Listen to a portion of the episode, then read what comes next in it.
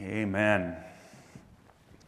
I'm coming up from the middle this time because I needed the camera angle for the video instead of from the right, and it totally throws me off. Uh, good to see you guys. Hey, make sure you tell uh, the children's ministry workers how awesome of a job they did, and they do, and they always do, because that was just awesome. Oh, thanks. We're going to, yeah, that'll be good. I'll take that. Thanks, Jeff. Um, yeah, otherwise I might. I might. Um, couple quick announcements before we jump into uh, our text for today. We're actually going to be in First Corinthians 15 this morning. If you want to go uh, find that, you might have been expecting it's Advent. You might have been expecting one of the Gospels, but we're going to be in First Corinthians 15 this morning in a little bit.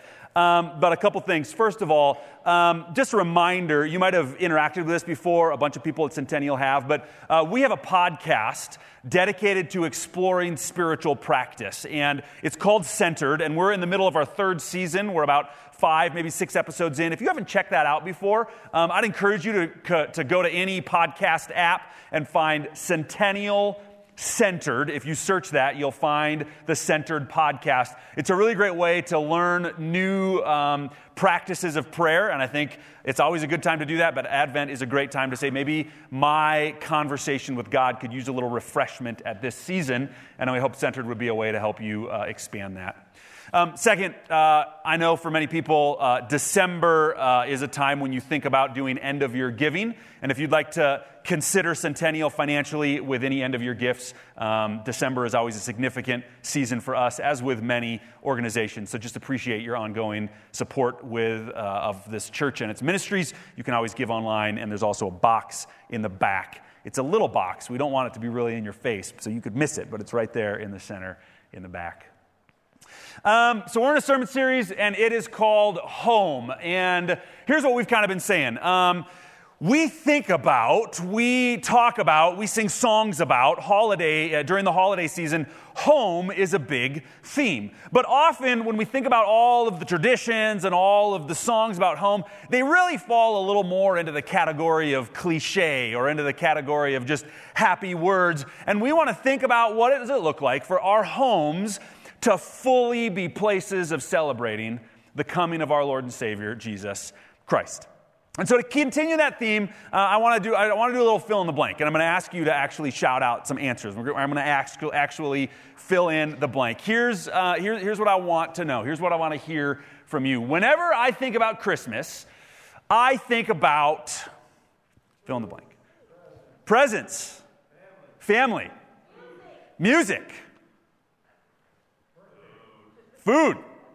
Whenever I think about Christmas, and probably along with all of the great, thank you, thank you, good answers. That was good. Um, those were the right answers, by the way. Good job. You know, to pass the test. You can check that box. Um, uh, but there's a lot of not just words that come to mind, but there's also probably memories. And I mean, even now, um, you know, getting to watch kids sing might bring all sorts of memories from times that this, uh, you, know, maybe heck, you, maybe you even remember when you were a kid and you got up and sang uh, in a Christmas program on church on some Sunday morning. Um, but here's what we've been talking about as we've been exploring the theme uh, home for Christmas. The big idea is that God wants to give us a home, that the coming of God to earth as Jesus to be with us is an invitation to receive from God the gift of home.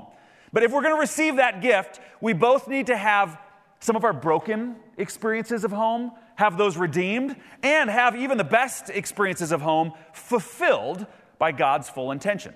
And so we've had four ideas around it. We said God wants to give you a home where you experience new life, self giving love, safety and protection, and rest. And the last two Sundays, we talked about that first one. And this morning, we're going to talk about the third one. God wants to give you a home which is a place of safety and protection. And specifically, as we're going to explore in 1 Corinthians, safety and protection from our enemies. And so, you know, happy Advent theme, we're going to talk about our enemies this morning. I'm going to ask you a little bit to think about who are your enemies? Do you have any enemies? Just because that's one of the things we all think about uh, around Christmas. Maybe, maybe not. But it brought up this memory I have. Um, a few years ago, I was at the National, uh, the National Covenant Youth Convention. And there was a speaker that got up and he posed this question What do you think about whenever you think about Christmas? And, and he, in a really memorable way, it just it still stands out to my mind. Uh, here's how he filled in that blank. He said, Whenever I think about Christmas, I think about destruction. really? You do? Yeah, I think about destruction. More than that, here's what I think this guy said, and, and this is actually what I'm going to explore a little more this morning. Uh, Jesus came to earth because of some certain purposes that God had. Jesus came, Jesus was born to be a destroyer. Let me pray, and then I'm going to read 1 Corinthians. God, this is a bizarre theme, and I hope it's more than just maybe, uh, you know, a memorable little statement that I remember that we might remember. But God, we're going to read your word, and we're going to think about why it is that you, God, came to earth. We're going to think about what it means to anticipate, to look forward to, and to pursue with our lives uh, you, the God who is with us. As we read your word, I pray, God, that that would be. Uh, real in this place. It would be real for each and every one of us, uh, each of every one of our lives. And I pray that this would be a season where the good news of God with us is remembered and engaged and transformational in each of our lives, both today and in the days to come. We pray this in your name. Amen. So, um, Jesus came Jesus was born to be a destroyer. That is a bizarre topic, and this is where we're going to get to 1 Corinthians 15. We're going to start in verse 27. And just to kind of remind you, here's what we're sort of doing. Um, Jesus was born thousands of years ago. So, the first Christmas, the first Advent, all of the anticipation was looking forward to something that had not yet happened. But for us, the anticipation of celebrating Christmas is an anticipation for something that has already happened. In fact, the excitement of celebrating Christ's birth is an excitement we can't have every single day of the year because Christ has already come. And so, what we're doing is we're looking both at some of the scriptures that pointed towards Christ's coming from long before he was born, as well as looking at some scriptures that explain the significance of why Christ came. And that's what we're doing this morning. This is a letter written by a guy named Paul to one of the early churches, the church in the city of Corinth. Um, we know it often as First Corinthians, but it was originally a letter written by a man, delivered to a whole group of Jesus followers, people who are trying to figure out what does it look like to follow this person named Jesus. And Paul is explaining to them the significance of Christ's resurrection from the dead, that he died, but afterwards he came back to life. And Paul is really exploring how this idea of new life in Christ is one of the, it, no, actually is the most important reality of who Jesus is and why he came. And in that context, here's what Jesus, or what Paul says about Jesus' ultimate purposes here on earth. In a sense, we know that the reason he was born in the first place was to accomplish his ultimate purposes. Here's what Paul has to say 1 Corinthians 15.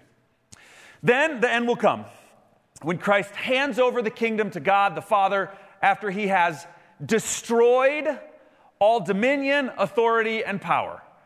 For he must reign until he has put all his enemies under his feet. The last enemy to be destroyed is death. For he, Christ, has put everything under his feet.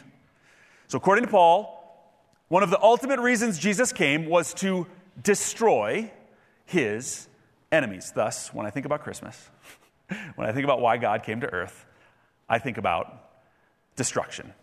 So here's the question I want to explore together as we unpack this text. Just one question. We're going to answer it in two parts. Um, who are God's enemies? Does God have enemies? And what does it look like to be one of God's enemies? What does Scripture teach us about how do we think about enemies? And maybe if we're thinking about that, uh, I'm going to ask you do, do you have enemies? I mean, when the word enemy comes to mind, are there people, don't, please don't like shout it out right now. I don't know if we want to do that right now, but um, are there people in your life that when you think about them, maybe you don't, maybe you don't use the word enemy, but you're like, you know what, that person, I, I, avoid them. It's hard to be around them. It feels like they're more of a burden or a curse in my life than a blessing to be around. If, I mean, are there any people that, if you're honest, maybe they're people that you immediately know that you have a, a, a relationship with? Maybe they're people that are just on the TV or in the news that you don't know at all. Do you have enemies? As we think about that, and, and we're also going to uh, unpack it by thinking about according to Scripture, who are God's enemies? And we're going to answer that um, in two parts. Because as we've been saying all along, Scripture has a trajectory.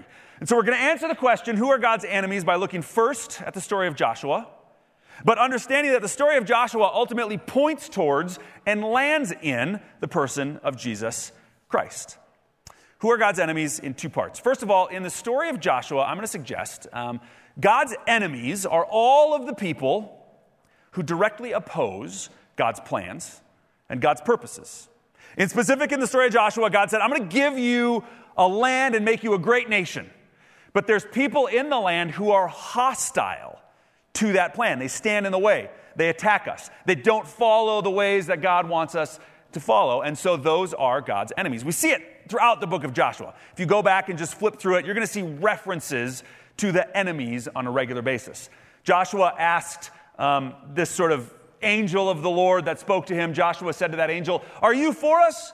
Or are you for your enemies? Because I see you got a big flaming sword, and I hope that that flaming sword's on my side, not on the side of my enemies.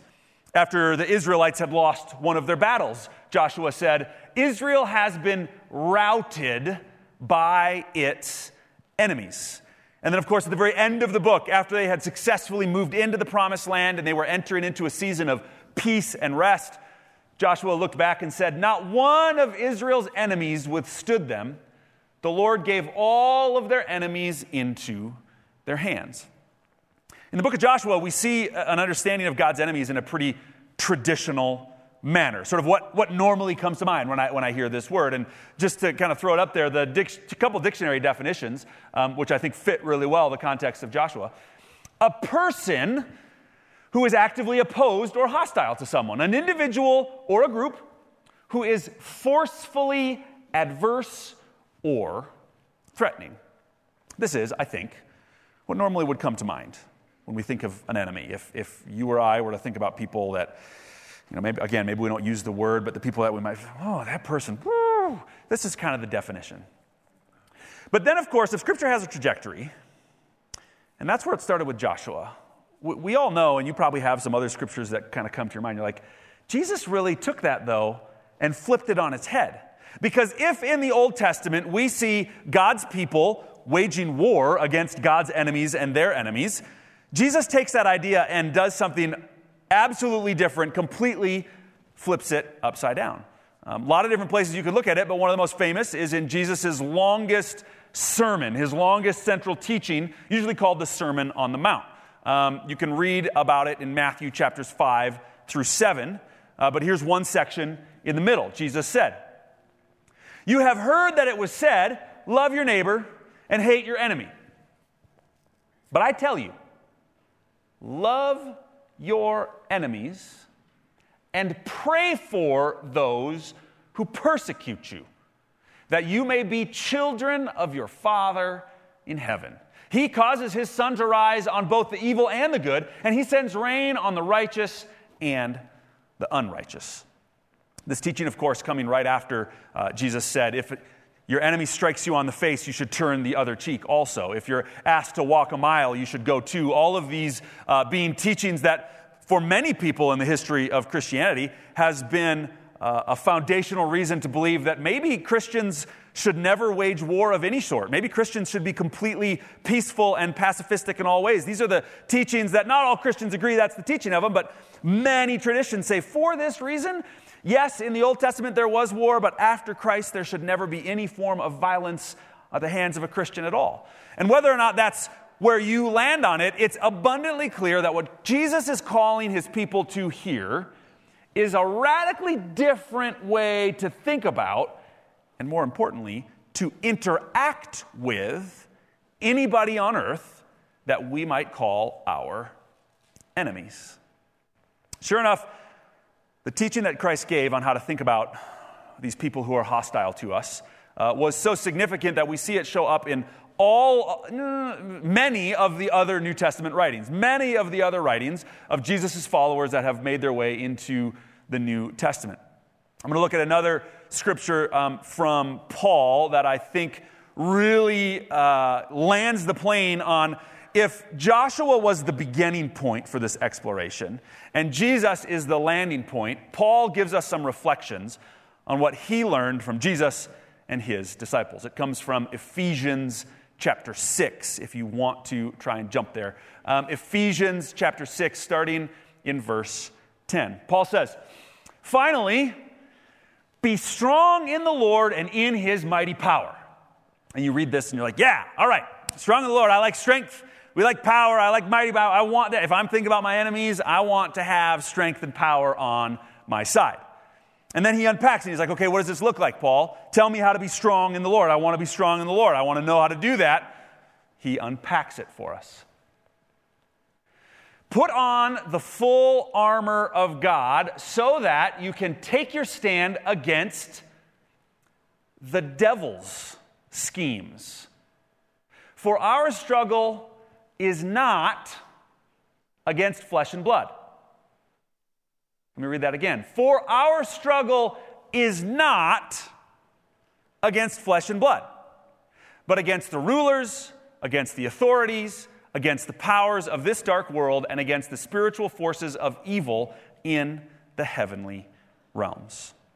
Why is it that in the Old Testament, um, God's people waged war against their enemies. And in the New Testament, Jesus said to love and forgive and pray for your enemies. And just to be clear, and he said, those who persecute you. And persecution throughout the early church was at risk of death. So we're not talking about just like, oh, he said something mean to me. We're talking about serious uh, uh, danger on behalf of Jesus followers.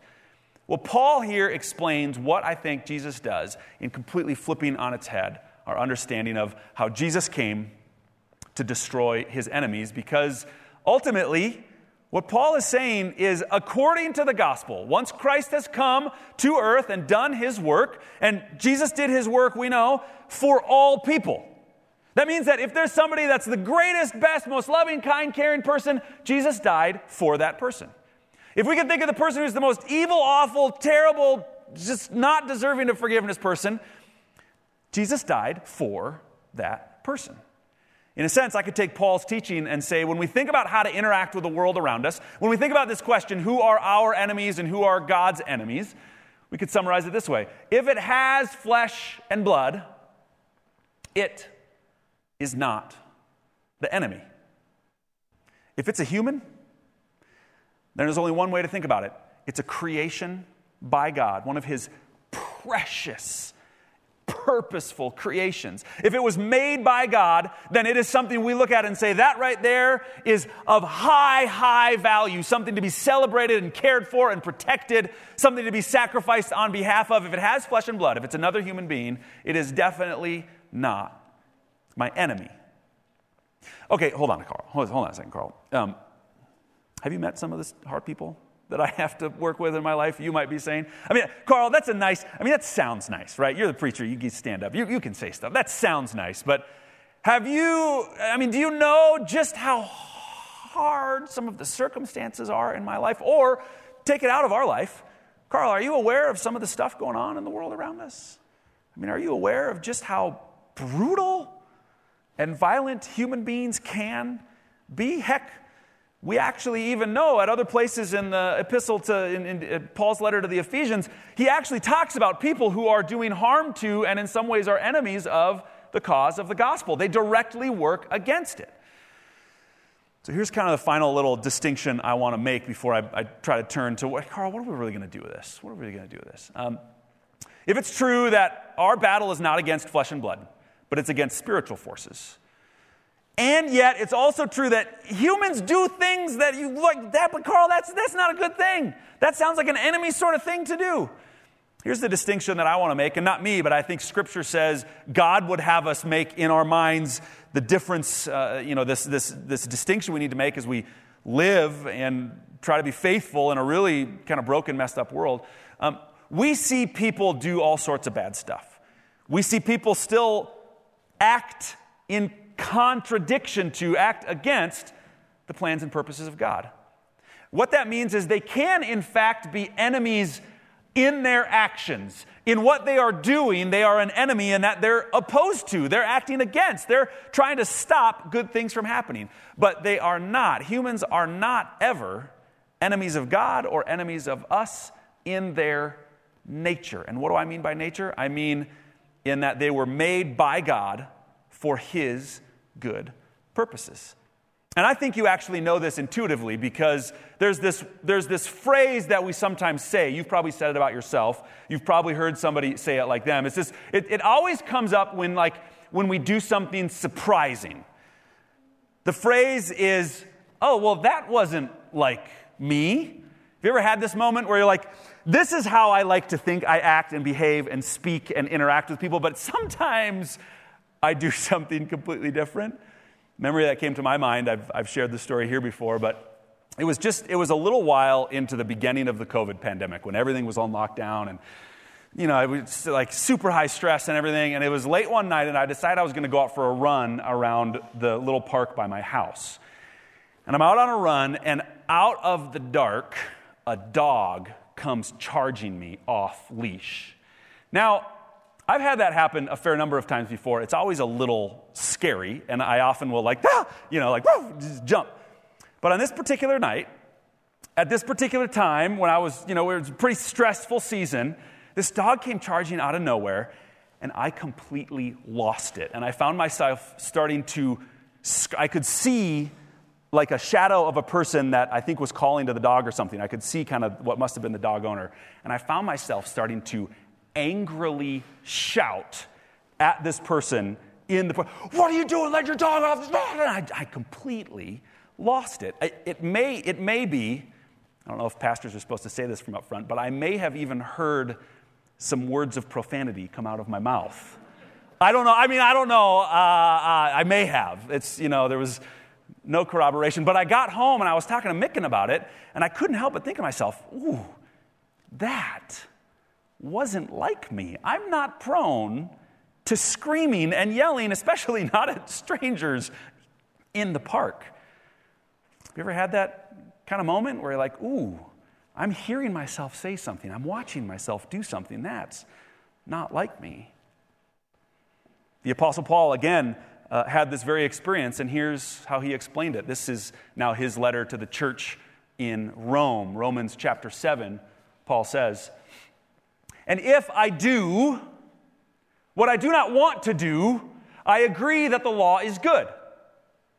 As it is, it is no longer I myself who do it but it is sin living in me. I was in the park and a dog came out of nowhere. It didn't bite me, it stopped short. They always stop short, they just caught me off guard. And I found myself doing something. I heard myself saying something that is not what I want to do. It is not how I want to speak. And yet I was doing it. And Paul says that is proof that there is a sin that lives inside of me can even influence my actions and my words and behaviors and comes out of me, which is a couple things. First, it's an encouragement to remember whatever sin you might see in your life, whatever self destructive or others destructive habits or actions you might struggle with from time to time. It's a reminder that the power of God with us, the power of Christ, can free you from that sin.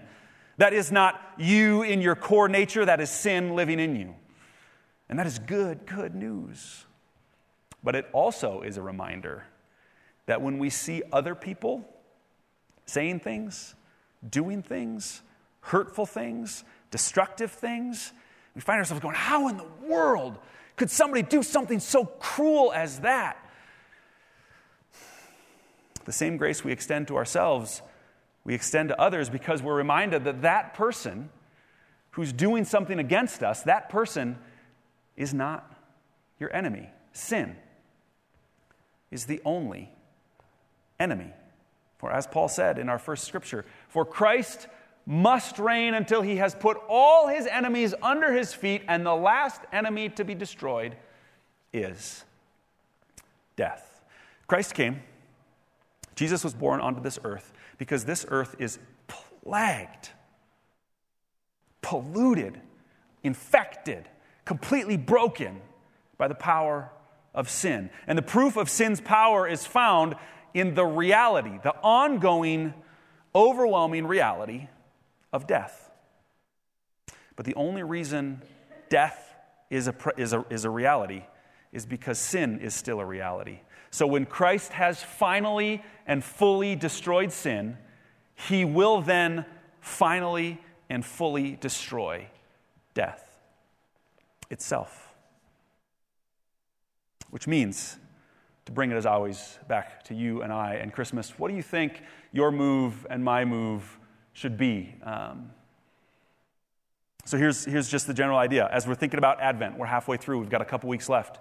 Like I've said every, uh, you know, every Sunday so far, we're, we're probably going to have some, uh, you know, maybe a party at work, maybe a party at your home, maybe you've got friends coming over, maybe you've got family coming into town. Uh, we're going to exchange gifts, we're going to have meals, we're going to listen to music. Um, as you go about all the things that you're going to go about for the rest of this Christmas season, what does it look like to make this Christmas about destruction? What does it look like? One of the um, phrases that we hear around this church, but all the more around our um, fellowship of churches, the evangelical covenant churches, we say, we're people who want to join God in God's mission. And God's mission, the reason Christ came to earth, is to destroy sin and death. How might we join God in seeking to destroy not people, not his precious creation, not those for whom he gave his life, but rather join God in seeking to destroy the powers of evil who are God's true and ultimate enemies. So, how do we do that? What does that look like? Well, here, here's a thought. If sin and death are actually the ultimate enemies, then prayer and the scripture are the ultimate weapons. I've asked it before, but during this Advent season, as you open presents, as you gather for meals, as you do the decorations, how do we make prayer and scripture an integral part of all of the Advent celebrations we're already engaging in? Why? Because every time we make the Word of God the guide to our lives, every time we make prayer an ongoing, everyday conversation with God, something we can do formally with lists and books and, and kind of purpose, something we can do informally with simply the longings of our heart that we can't even put into words. How do we make prayer and Scripture the guide, the foundation, the center of all of our lives? Because every time we do that, we are joining God in trying to destroy the ultimate enemy, which is the power of sin at work in our lives and at work in the world. What might this look like uh, in our home uh, if the theme is home? Oh, I, th- uh, I thought it was just title slide. Um, that's all right, that's good. Um, there's, uh, I was, I was kind of trying to think, okay, Carl, how are you going to land the plane? How do we really bring this home? What's, the, what's, what's maybe something, uh, a fresh thought to really apply to this? And um, I read an article this week that really grabbed my attention. Um, so I was thinking about this question. I was thinking about Advent. I'm thinking about, you know, we're doing all the things. We've got, you know, Christmas cards. Some of you guys already got your Christmas cards mailed out. Well done. Uh, you know, it's, it's good for you. Um, you know, so we're in the middle of all that, and I read this article, and I, it kind of stops me in my tracks. And the headline of the article, and mind you, this is a Christian website that I look at often. It's a Christian author, a guy who is a pastor um, who currently sort of does teaching and, and, and writing and speaking for, for pastors and church leaders. And the title of the article was Stop Going to Church. I said, huh, all right, you got my attention you know, I, I, don't expect you to tell me to stop going to church because, you know, you, you like church. You, you talk about it often. I know this author. Stop going. So I'm reading the article, and the article is going on and on about how, you know, we live in this consumer society where people sort of, you know, this, this, idea of going to church has kind of got conflated with it's almost like going to the movies, right? Uh, if I go to the movie, I get to pick whichever movie I want. And if I don't want to go, then I just don't go. I'll go to a different theater that has the movie I want. Or, you know, if I am going to go to the movies, I'm only going to go to the kind of movie that I want to go to. And we're, we're familiar with this idea that in our world, wherever we go, whatever we do, we can go there to get whatever it is that we want in whatever genre or subgenre or you know niche group that you could possibly imagine that's what we've become used to. So the author is reflecting on this idea that that seeps into the church as well. And that's what caused him to say i think you should stop going to church. And he offered an alternative. He said, if, if, if our consumer society sort of infects us with this idea that I can go to a building and hopefully I get whatever I like, um, here's the antidote stop going to church. Why? Instead, be the church. Because, in fact, we don't really have good biblical basis to say that going somewhere is church. In fact, the only real thing we have, we learned it when we were kids the church is not a building where people go to pray, but the church is God's people. I don't remember what's the second half of the ride. The church is the, but whatever. You know what I'm getting at. Uh, the church is God's people. This building is only a church because the church gathers here. If we all got up and left and sold it, it wouldn't be a church anymore. Do you know why? Because the church would have left the building. Heck, in a sense, every Sunday at the end of the service, when you stand up and leave, the church has just left the building.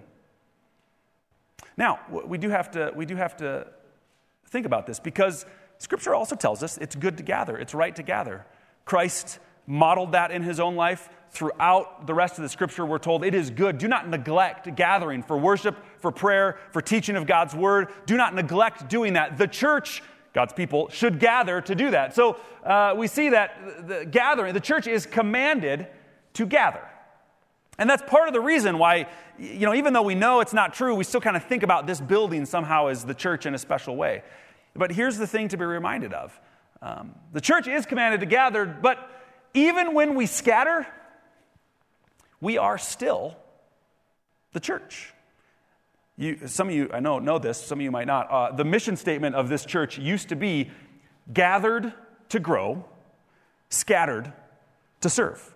And both of those activities, gathering and scattering, are equally people being the church. So here's, here's where I'm going to try to land the plane. Um, we're thinking about Advent. We're going to have people over. Maybe you're going to hang out with neighbors. Maybe you're going to, you know, I don't know. Think about the things you're going to do. Think about the people you're going to act, interact with. Think about the plans and the traditions and the celebrations you've got um, prepared. Here's a thought. If the church is God's people, whether or not they're gathered or scattered, and here's a thought of how we can join God in God's mission, his Advent season. Um, whenever someone comes into your home, they have just come to church. Whenever you just go into a neighbor's home, you have just brought the church into somebody else's home. Whenever you have a short interaction with somebody in the checkout line at the grocery store, in the cubicle next to yours at work, while you're on the phone, in the car, every time you're interacting with somebody, that person has just been to church. What would it look like this Advent to say, every single moment that I share of my home life is a moment I am being the church for the world around us. And if my home could be a place where I do battle against God's ultimate enemies, and I don't do battle against other humans like is so common in the world around us, that, I believe, would be one of the most profound ways to celebrate a God who chose to come to earth riding not on a war horse, but riding on a donkey in Jerusalem, born not with great fanfare like the Roman emperors of his time, but rather born in the most humble and lowly and vulnerable and weak possible ways. An infant laid in a manger, unknown by and large to the world around him. This Advent, let's join God in his work of battling his real enemies, not not by making it all about going to a building, but by making it about being God's church in every single thing we do. Would you pray with me? Uh, God, as always, we, um, we confess. We confess that our desire to follow you too often gets um, mixed up with all the competing desires and messages and pressures and influence in the world around us. We confess, God, that often um, we do want to make church just about what we want, the way we want it. We've become so comfortable with that. And God, ultimately, we confess that This sin we read about in the Bible, we do in fact see it in our lives. We hear it on our lips. We enact it with our deeds. We confess that we have sinned both against you, God, and against others. But God, we're reminded of the good news that you have come to destroy sin. Thank you for the promise that in Christ all of our sins have been forgiven if we will simply receive it from you. And as we receive that good news, God, help us to make our homes places of scripture and prayer so that we might join you in doing battle against your true enemies, the sin of this world, and creating community with any and all of your creation. We pray this in your name. Amen.